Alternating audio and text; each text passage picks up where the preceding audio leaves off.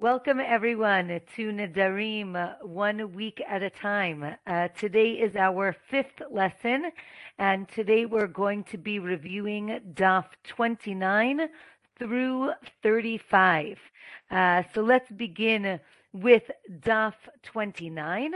Uh, we're, we discussed last week a case where somebody sanctifies a branch of a tree uh, till it is cut down. Uh, and here on Daf 29, um, the the Gemara explains how could when you cut it down, all of a sudden it loses its sanctity. Uh, and the Gemara explains that the sanctity that it had is really its value, not itself. Uh, in Hebrew, we say kedushat haguf, which is the the object itself has sanctity physically, as opposed to in Hebrew kedushat damim, which means uh, monetary value. Uh, and here the Gemara explains that monetary value can disappear on its own, uh, and it's not the same thing as if it had physical sanctity, uh, and therefore. Um, that sanctity can disappear just by cutting it down. Uh, right? So the Gemara gives different examples of like temporary uh, sanctity, right? So let's say somebody says, and this goes to uh, the last Masechet that we did, right? A, a, man says to a woman, right, you should be mikudeshet, right? You should be, right, betrothed to me, but it's the same word. Um, you should be betrothed to me today, but not tomorrow. There's no such thing, right? You can't, that's not something that you can turn on and turn off. Uh, either it's there or it's not. Um, what if someone sanctifies an animal for a sacrifice? Uh, let's say uh, in 30, you know, for the next 30 days, it should be this kind of sacrifice. But if I don't, uh, if I don't bring it to the temple, it should be a different uh, sacrifice afterwards. That seems to work, uh, and it, it, seems that it can be transferred, or the Gemara says no. Again, this is um, sanctifying the value and not necessarily sanctifying the animal itself. Um, right? Let's say a man gave a woman money and he says, right, you should be betrothed to me in 30 days. Uh, we actually said that that does work. Even if the money doesn't exist after those 30 days, um, it does work. Right. So some say, however, that within those 30 days, uh, she can retract it. Right. She can say, never mind, I don't want to do that or maybe not, right? Once she accepts the money, maybe uh, it does work. And these are things we're going to see actually in Masachet Kiddushin, which talks about the actual betrothal uh, and how it works and the mechanisms. Um, okay. Um, right, uh, the last, the last uh, case on DAF 29, right, when a person says uh, that he'll give something to God, right, it's as if you gave it, right? So here the Gemara explains what does it mean to sanctify something? It's as if you gave it to another person. Therefore, you can't take it back, meaning once you gave it, you gave it. Uh, therefore, if you say you're going to give this animal as a sacrifice in 30 days, you cannot retract it uh, within those 30 days. Once you sanctified it, that is it. Um, okay, Daf 30 uh, continues and says, right? Let's say a man gives a woman two coins, and he says, one is that you are um, betrothed to me today, and the other is for after I divorce you, right? Uh, don't ask me why someone would say this, uh, right? But let's say he wants to betroth her, he wants to divorce her, and then he wants to betroth her again. Um, so the question is, does this work? Uh, and is it the same thing? The Gemara says, no, no, no, this is different, right? Because um, this is not the same as our branch case, uh, because someone can um, someone can uh, redeem the branch, and that would work. So it's not the same case. And uh, again, don't ask me why someone would say this. Okay, let's go to the next Mishnah. Uh, the next Mishnah is going to start a series of Mishnayot. Um, that are all uh, similar. They're the same genre, just different examples of the same thing. Um, we're going to have a list of cases where somebody um, makes a vow that seems to be meaning one thing, and we interpret it to mean uh, either something else, or we want to understand what does it include, what does it exclude. Okay, so here we go. The Mishnah says, I, a person says, I won't have any benefit from people who are seafarers. So the Mishnah tells us, right, he can have benefit from people who live on the land, right? Because he said people who go out to sea. So people on the land, he can.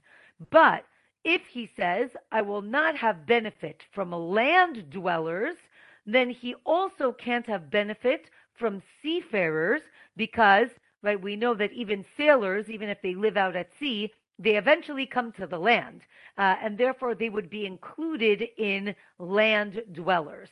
Um, and this is not like the, the Mishnah adds a line. This is not like those who go from Akko to Yafo, right? These are cities in Israel, right? Um, Acre, right? Akko, Acre, right? Uh, right? Uh, Akko till uh, till Jaffa, till Yafo. Um, but this is talking about people who go long distances. Uh, the Gemara is going to explain what this means. Um, so, first of all, uh, maybe that last line that we just mentioned, when we said, What are seafarers? it doesn't mean someone who goes up and down the coast of Israel, rather, someone who goes far on a journey, right? A sailor who goes far. Um, and uh, those are really seen as seafarers, right? Or um, maybe when it's saying uh, that you cannot, right? Again, you can not have benefit from somebody who is a short, right? If you said land dwellers, so for people who are just go up and down the coast, those would be included. But someone who goes really far away, those would really be called sea dwellers, and they wouldn't be called um, land dwellers. Next Mishnah, a person says, "I won't get benefit from sun seers." right? People who see the sun. So, I right. Presumably, it's saying someone who can see. Um, and interestingly, the Mishnah says this also includes blind people um, because right, maybe it means the people that the sun sees, right? It, that the sun sees all of these people, uh, and therefore, and it doesn't mean those who can see the sun, uh, which would exclude blind people. Um, who does it exclude then?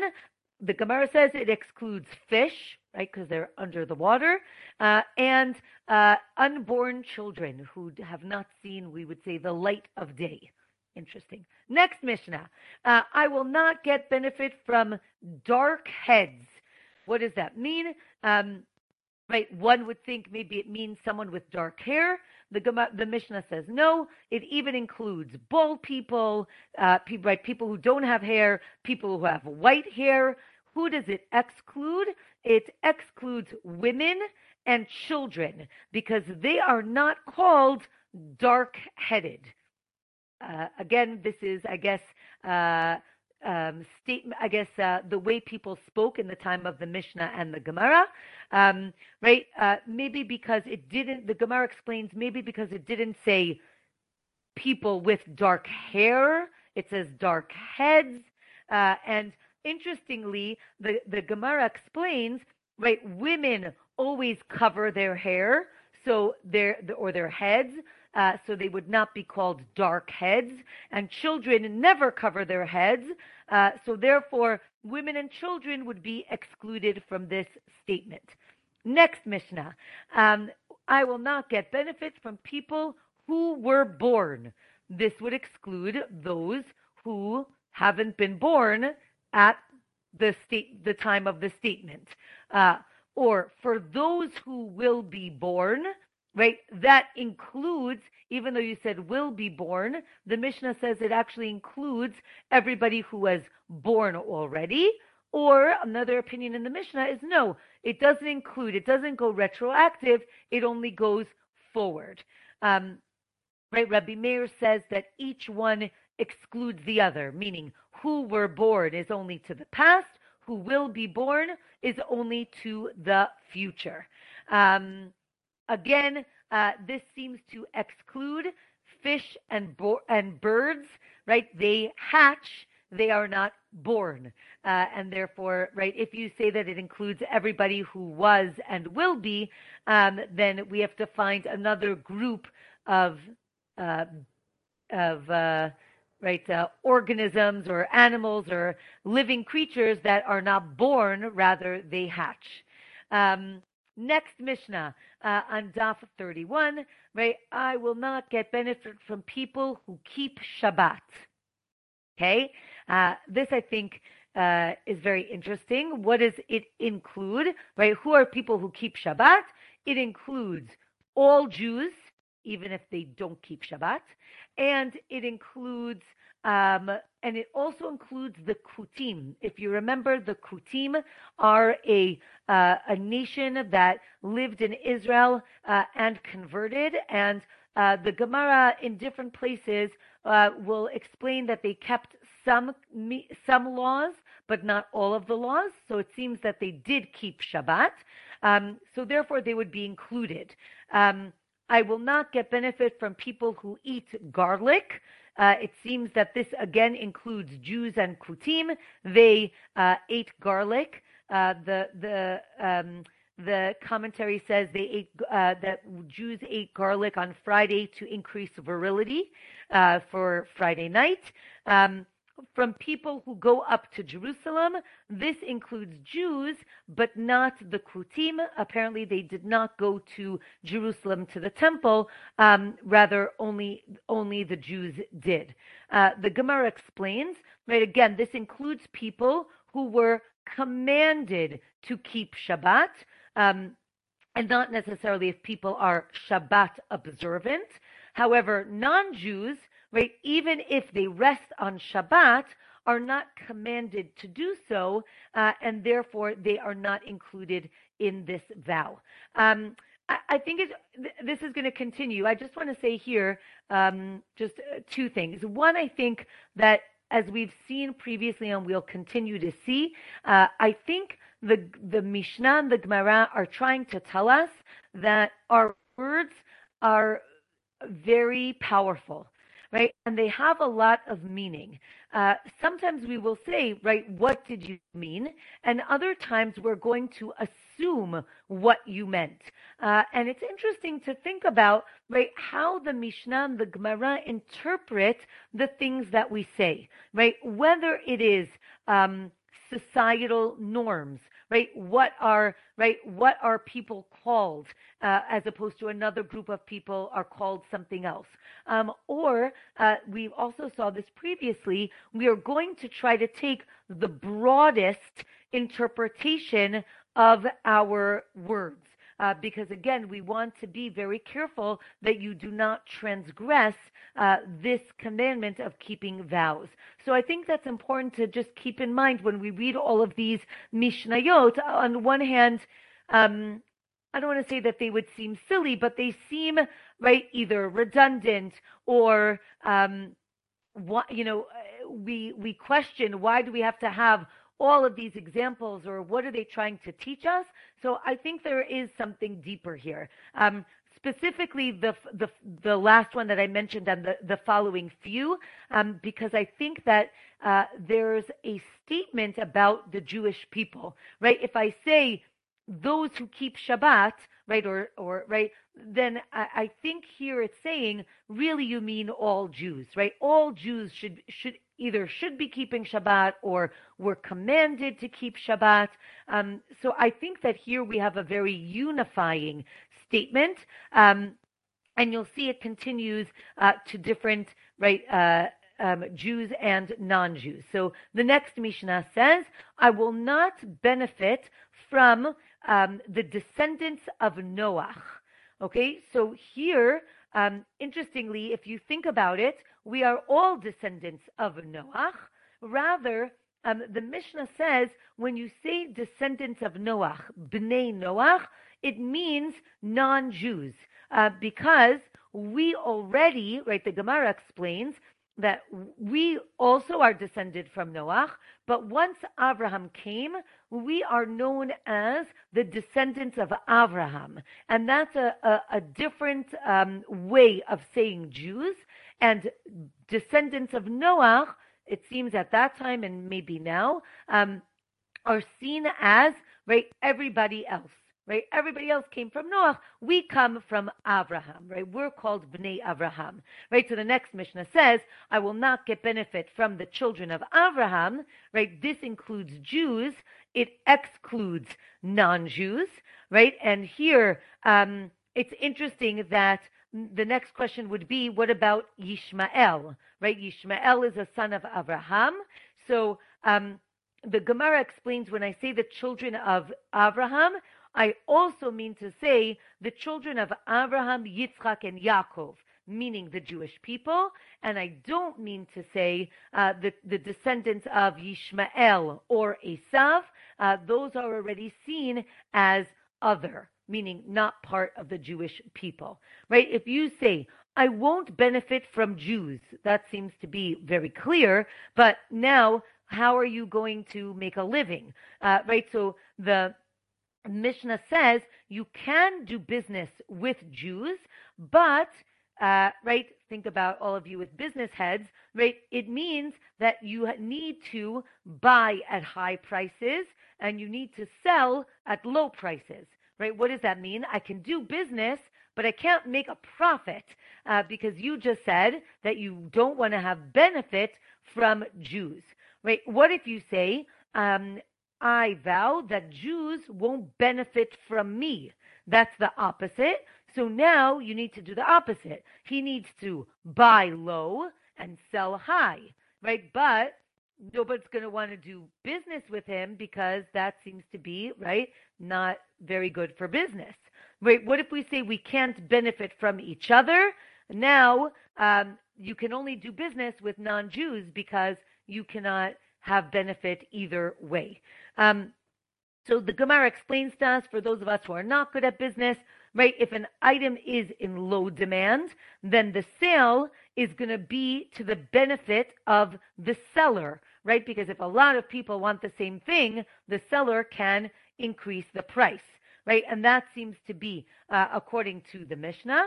But a regular sale, meaning when you don't either hike up the prices or drop it too low, um, a regular sale is to the benefit of of the buyer.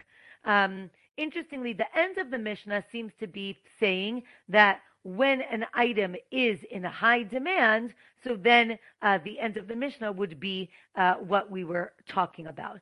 Um, so here the Gemara continues that your responsibility to guard an item is directly related to your responsibility to pay for that item, right? Since we're talking about buying and selling, um, so the Gemara gives like a, a case of let's say you pick something up in a store, right? You break it, you buy it, right? Even if I didn't pay for it yet, if I cause it to get lost or broken, so then I have a responsibility to pay for it.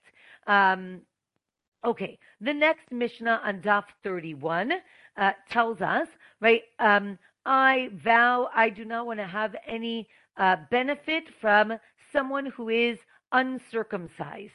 Uh, again, interestingly, here we're going to take a very broad view. What does this mean, uncircumcised? It means a non Jew, um, and it excludes a Jew.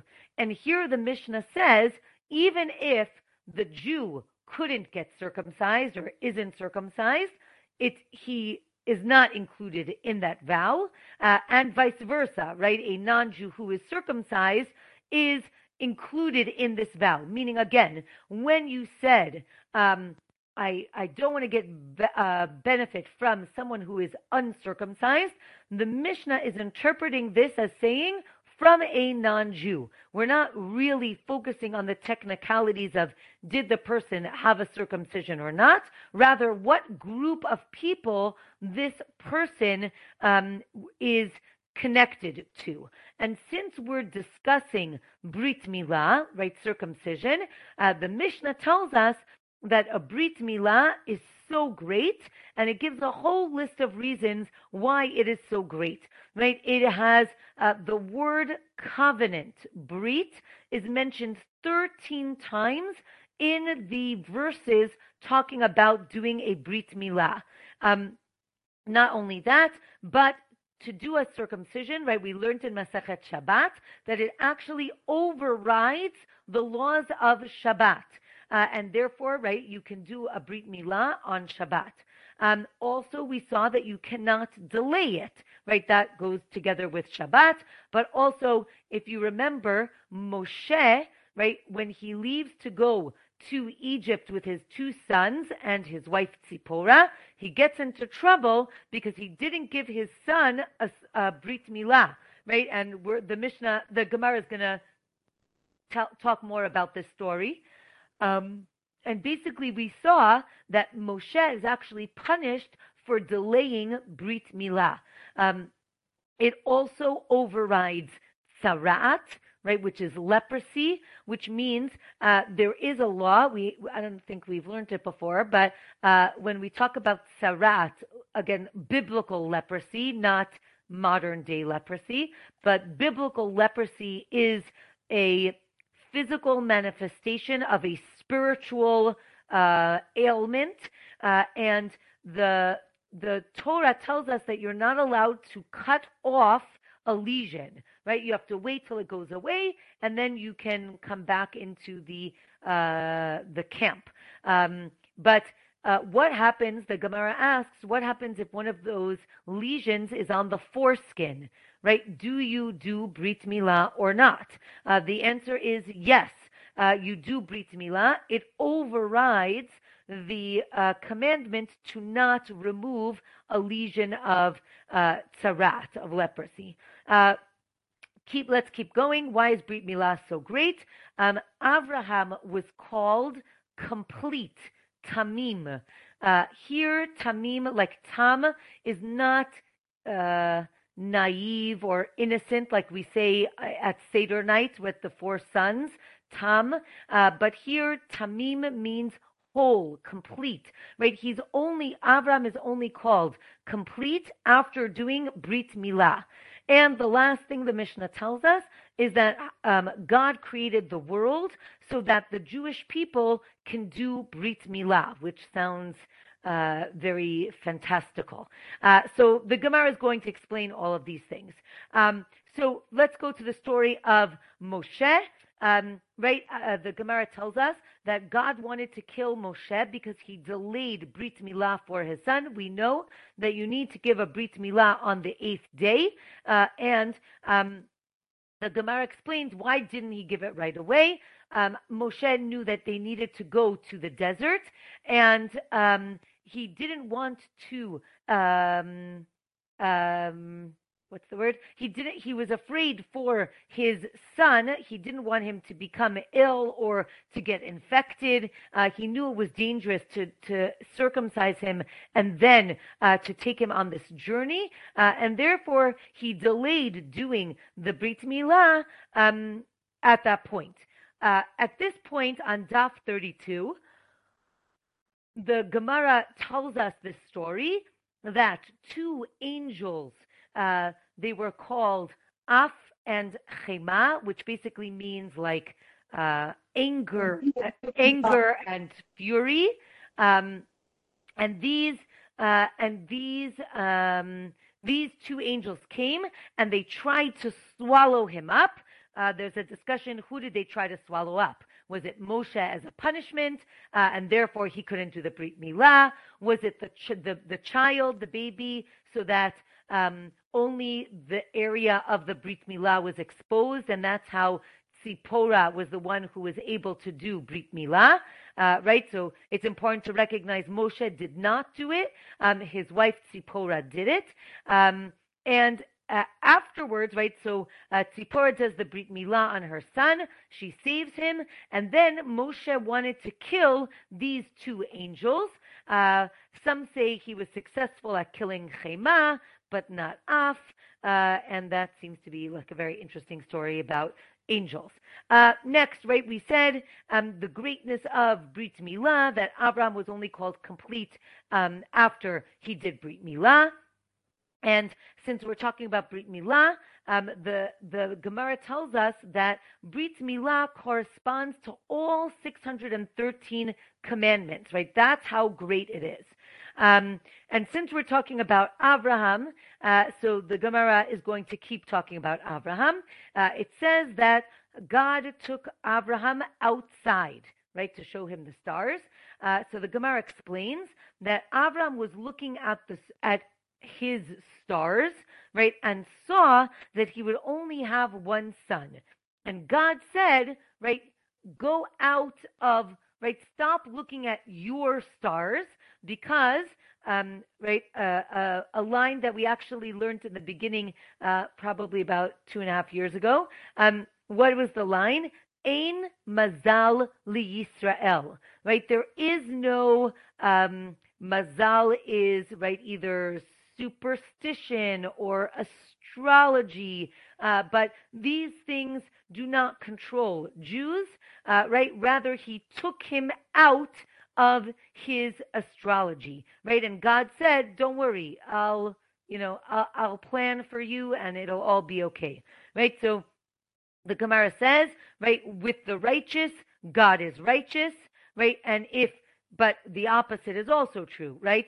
If you pay attention or take astrology and um, these signs and superstitions superstitions, if you take them seriously, then says the Gemara, they're going to work for you. Meaning, uh, if you read, uh, you know, your horoscope and you think that these bad things might happen to you, the Gemara seems to say they might happen to you, um, right? And if you don't believe in them, then you won't, right? And if you don't believe in them, uh, the Gemara tells us that you have a special part, uh, place in heaven where even the angels cannot uh, cannot touch you. Uh, right. So it seems to again, don't forget in the time of um, definitely of the the Tanakh, but even in the Mishnah and the Gemara, um, superstitions are very powerful, very popular.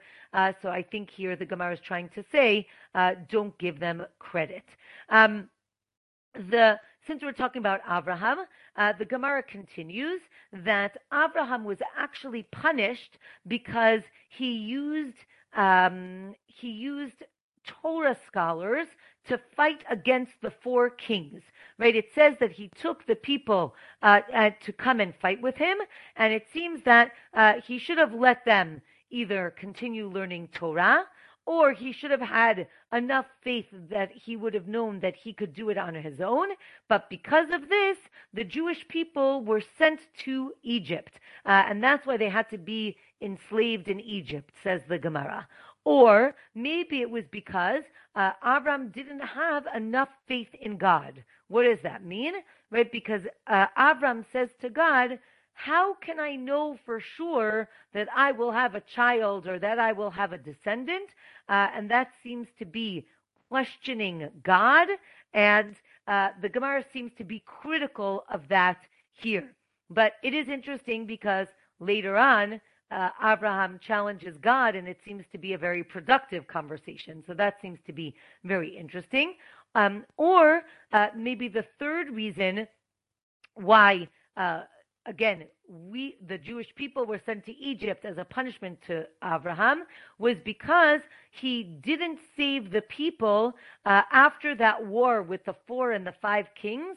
So the king of Sodom says, uh, Here you can take the people. And Abraham says, No, no, no, I don't want to take the people. Uh, and here again, it seems that the Gemara is critical of Abraham for not wanting to save more souls, right? More people. Um, Okay, right. So the Gemara says that Abraham took 318 people with him to war, or maybe he only took Eliezer, right? Because the numerical value, right, which we say gematria, that's the numerical value of every letter. So the numerical value of Eliezer, who is the servant of Abraham, is 318. So either he took 318 people plus Eliezer, or he just took Eliezer, which was like taking 318 people. Uh, from here, uh, from going critical, we're going to be positive of Abraham. Uh, the Gemara tells us that Abraham was three years old when he recognized God. Uh, this is, again, taking numerical value uh, of the word, right? It says, uh, um, Ya- Abraham says, Ekev asher shama bekoli. The word ekev means, right, um, till or for as long as, right? So if you do the numerical value of the word ekev, ayin, kuf, bet, it comes out to 172 years, right? For 172 years, he knew God, but he died when he was 175. Therefore, he must have discovered God when he was three years old. Um, more numerical values. Uh, the numerical value of the word hasatan, right? The Satan is 364. Uh, what does this mean? Uh, that the Satan has power over us for 364 days of the year, but one day, Yom Kippur, he does not have any power over us. Um, and um, the the idea, right? Abraham, again, more numerical values. Um, Abraham was um, was given, right? He his name was changed from Avram to Avraham, right? A hey was added. The Gemara says, "What is this hey?" Hey in numerical, right? Is five. Uh, in numerical value. Uh, what's five?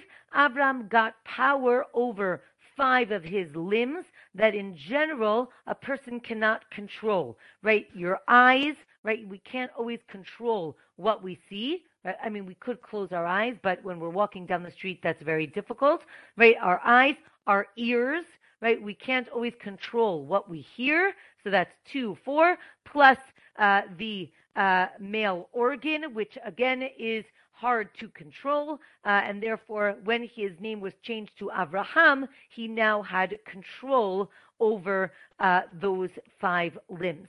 Uh, the end of the chapter uh, gives us an, a, I would say, a homiletic explanation of a verse in Kohelet, in Ecclesiastes. Um, the verse says there was a small, right, there once was a small city with few people, and a great king came and he laid siege. What does this mean? Uh, the Gemara says, What is the small city? It's our body. And it only has a few limbs, right? We have a limited amount of, uh, it only has a few people. Those are the limbs of the body. And what's this great king who laid siege on the the city? It's the Yetzer Hara, the evil inclination that um, causes us to sin, right? That's the siege, like it, it confines us. Uh, but then the verse continues, but in the city there was a wise man. This is the Yetzer Hatov, right? The good influence, um, right? That voice that tells us to do the good things. And he filled the city with his wisdom, right? The, the, right? We end up doing good deeds. But in the end, no one remembered this wise man, right? And what is the Gemara telling us, right? That when uh, we do good, right, we do good. But uh, after we stop doing good, we usually forget about doing good, right? The Yetzer Hara, the evil inclination, is so powerful uh, that we usually end up forgetting about the good side uh, of um, of right the good deeds that we could do right the the evil inclination is so enticing uh, the last thing of the chapter right priesthood was going to go uh, from the line of shem right Melchizedek, uh, who abraham meets is either a descendant or is actually Shem, and he was a priest. Um, however, because he praises Abraham before he praises God, uh, the priesthood is taken from Shem and is given to Abraham, right? Which is why, uh, right, the Jewish people have the concept of priesthood uh, again as uh, as a nation from God. That is the end of the third chapter. Uh, next Mishnah. Uh, the Mishnah tells us um, there's no difference between someone who makes a vow against food related benefit from his friend versus not having any benefit, right? What would be the difference? Um, one is walking through the person's property, right? That is obviously not food related. And you can borrow non food related vessels, right? And we'll see what this is in a minute. Um, if you can't eat from a friend, then you can't borrow food related vessels, but you can borrow clothing, jewelry, things that do not have to do with uh, with food. Uh, and from here, uh, there is a concept that is taught at the bottom of 32. Uh, the concept of, in Hebrew, it's called vitur, uh, actually in modern Hebrew as well. I mean, in modern Hebrew, it means, um, you know, I give up of something, but vitur here means like a gratuity, right? So let's say you go to a store and you buy uh, some nuts, right? You say, I want a pound of nuts. Usually, right, they, they might give you a little bit more, right? Free of charge, right? They'll put a little bit more, or baker's dozen, right? You get 13 instead of 12. Um, so here, uh, it seems to be that this is considered benefit, even though there's no monetary benefit from it. Uh, Daf 33 tells us, uh, again, benefit that is associated with food are, again, anything that has to do with food. So vessels, uh, bags that you transport the food, animals that transport the food, right? Can you drive, can you borrow someone's car to go to a restaurant, right? It's food related, um, right? But can you walk through someone's property to get to the restaurant? Uh, these seem to be yes, uh, because they are more distant from actual food. Okay, next Mishnah on Daf 33, something that isn't involved with food. Um, if it's normally rented out, so then you can't borrow it because you are saving money that you could have used for food. Again, right? Again, you said I won't eat from you. Uh, that could also mean I'm not going to get monetary val- uh, benefit from you because I'm saving money that I can then go and buy food with. And the Gemara says, right, things that aren't rented out are also forbidden according to Rabbi Eliezer, right? Because there is a benefit given here. Okay, the next Mishnah says that if you vowed to not have benefit from someone, you can actually pay for their machatzit shekel. If you remember, what's machatzit shekel? The half a shekel tax that uh, everyone gave uh, once a year to the temple. So you can do this, meaning anything that is an obligation we're going to see, you can do for this person because they're not really getting benefit. Uh, there's a famous line that uh, when we do mitzvot, when we do commandments, it's not to get benefit. It's not about me. It's about doing a commandment. Therefore, if I do a mitzvah for you, you aren't getting any benefit. Uh, and therefore, you can pay the machatzit shekel, you can pay his loan, uh, and you can return an object to him. But if you live in a place that you pay someone right? A compensation for returning an object.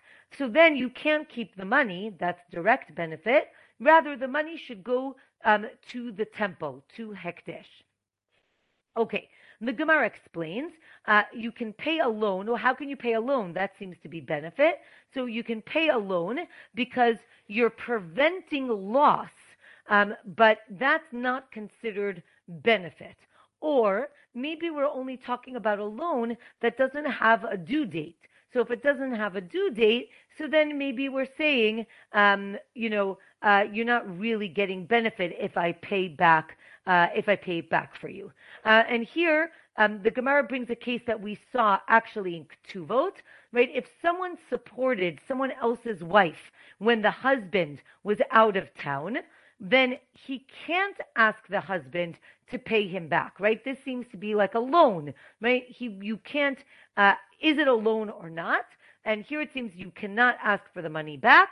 or there is opinion that you can, right? You swear to say how much you uh, you gave as expenses, and then you can get the money back. Um, and here, uh, the Gemara talks about there's actually uh, quite a lengthy discussion about when we're talking about returning an object, who who is not allowed to get benefit from who? Not not allowed, but who took the vow, right? Is it the person who is uh, the uh, returner or the person whose object it belongs to. Uh, and there, the, basically, the, there are two ways to understand it, right? Let's say Ruvain found Shimon's item, and Ruvain's things are forbidden to Shimon.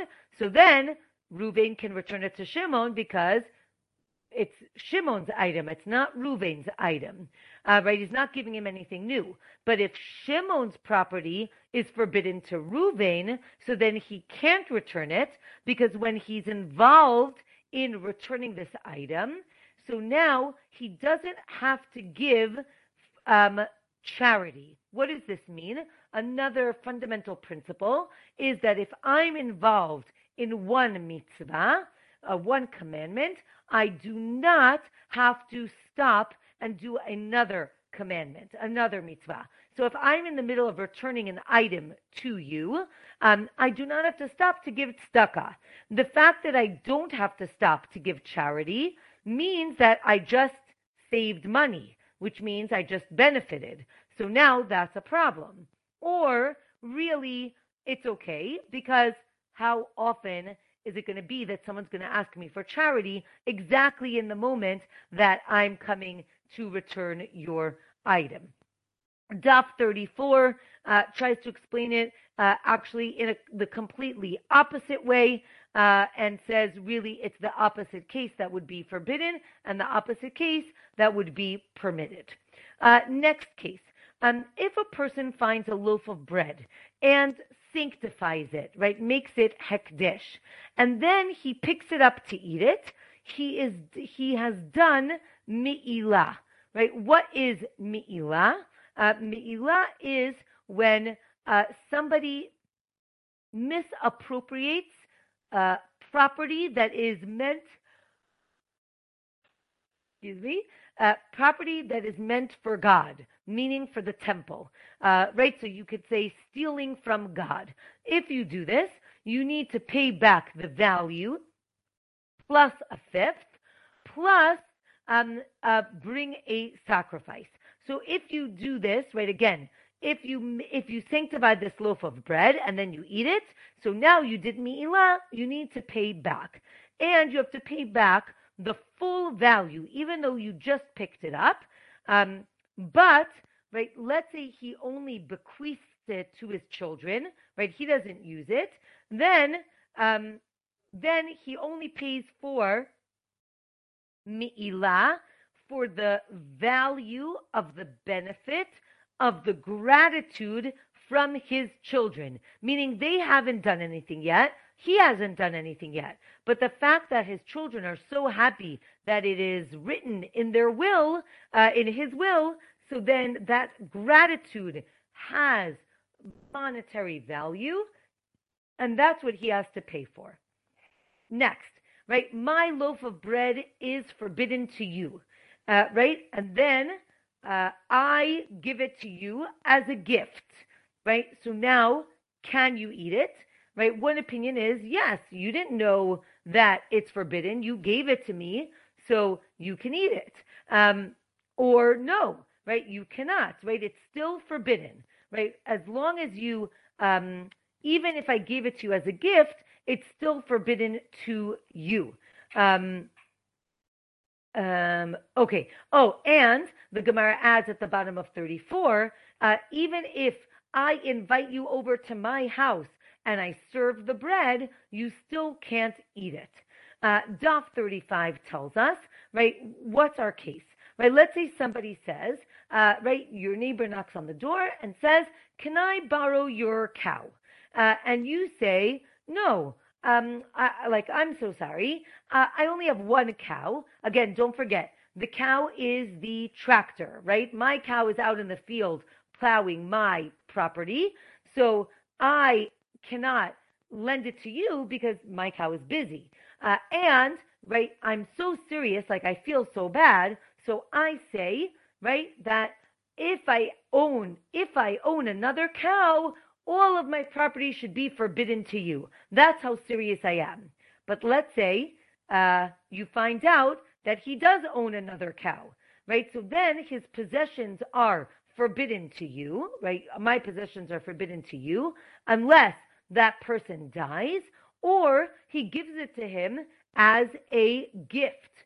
Um, so here it seems to say that if I, if right, one person gives another person a gift, it takes it out of this concept of being um, of being uh, forbidden to him. Right, once you give it as a gift, it is no longer forbidden.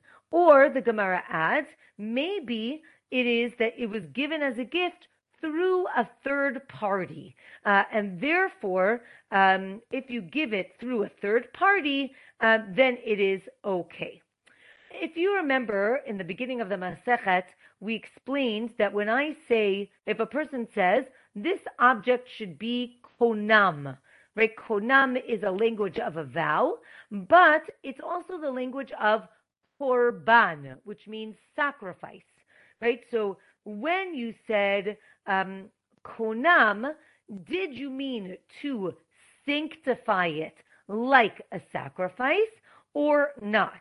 And if you did, right now, if somebody uses it, are they uh, transgressing the case of mi'ilah, what we said before, right? Something that is forbidden through a konam, right? Is it prohibited if I, let's say, use it, um, even accidentally? Uh, you still have transgressed mi'ilah, meaning you have uh, stolen from God. It's important to recognize that mi'ilah is only accidental. If you do it on purpose, uh, you do not pay back uh, the value. Um, one might say your punishment will be more severe. We just don't know what the punishment is. Um, but um, you do not pay it back if it is on purpose, right? And here the Gemara says that it is actually a dispute if it is uh, sanctified or not. The sages say it's not. You did, you do not have mi'ilah, uh, even if you use the word konam. Um, okay, uh, the next Mishnah tells us if one is prohibited from benefit from another person, that right, the original person can separate truma and maaser, meaning the um, the tithes and the the gifts to the priest. And again, uh, as we said, this is a commandment and therefore it's not a benefit, uh, only if uh, the person knows that you're doing it, right, with his knowledge. And you can bring an obligatory sacrifice for that person, right, him or her. Um, and you can teach, again, him or her, um, you can teach them uh, halacha, right, the laws and midrash and, and um, practical laws, but you're not allowed to teach Torah, right? And the Gemara is going to explain this, but you can teach um, the person's children Torah. Uh, so the Gemara explains a little bit. Ah, well, actually, uh, the Gemara, we're only going to do that next week. Uh, first, the Gemara talks about this idea of priests, right? The Kohanim in the temple. Uh, are they seen as our um, messengers to God, right? Or are they God's messengers to us, right? Who's you know, who I don't want to say whose side is the are the Kohanim on, but like who do they work for? Right? Do they work for us or do they work for God? Uh, and here the Gemara goes back and forth trying to prove one way or another. Um, and it seems that our Mishnah uh, implies that they work for God, right? They're age, agents of God, because uh, it seems that, um, right, because they can bring a sacrifice for you. Uh, so it seems that they're not getting any benefit from. But if the Mishnah, right, but the Mishnah didn't mention all sacrifices, only specific sacrifices. Uh, and therefore, the, the Mishnah seems to conclude that um, the Kohanim are actually agents of ours, uh, and therefore uh, there is some sort of benefit uh, here uh, in the Beit Hamikdash, uh, and we will see the ramifications of this next week. Um, so. First of all, first of all, wishing everyone a wonderful week. Um, there are going to be uh, a few changes in the upcoming weeks. Um, so, uh, first of all, stay tuned to emails. I will be sending out uh, an email uh, to tell you exactly when classes will be. Uh, but the big change is um, ne- we were n- we were not going to have class next week. I'm actually going to be traveling, and I couldn't find time um, to do the class. But we can't miss any classes, so therefore I'm going to try to prepare um, as much as I can for right the next week's daf and I'm actually going to be giving the class this Friday at 2 p.m.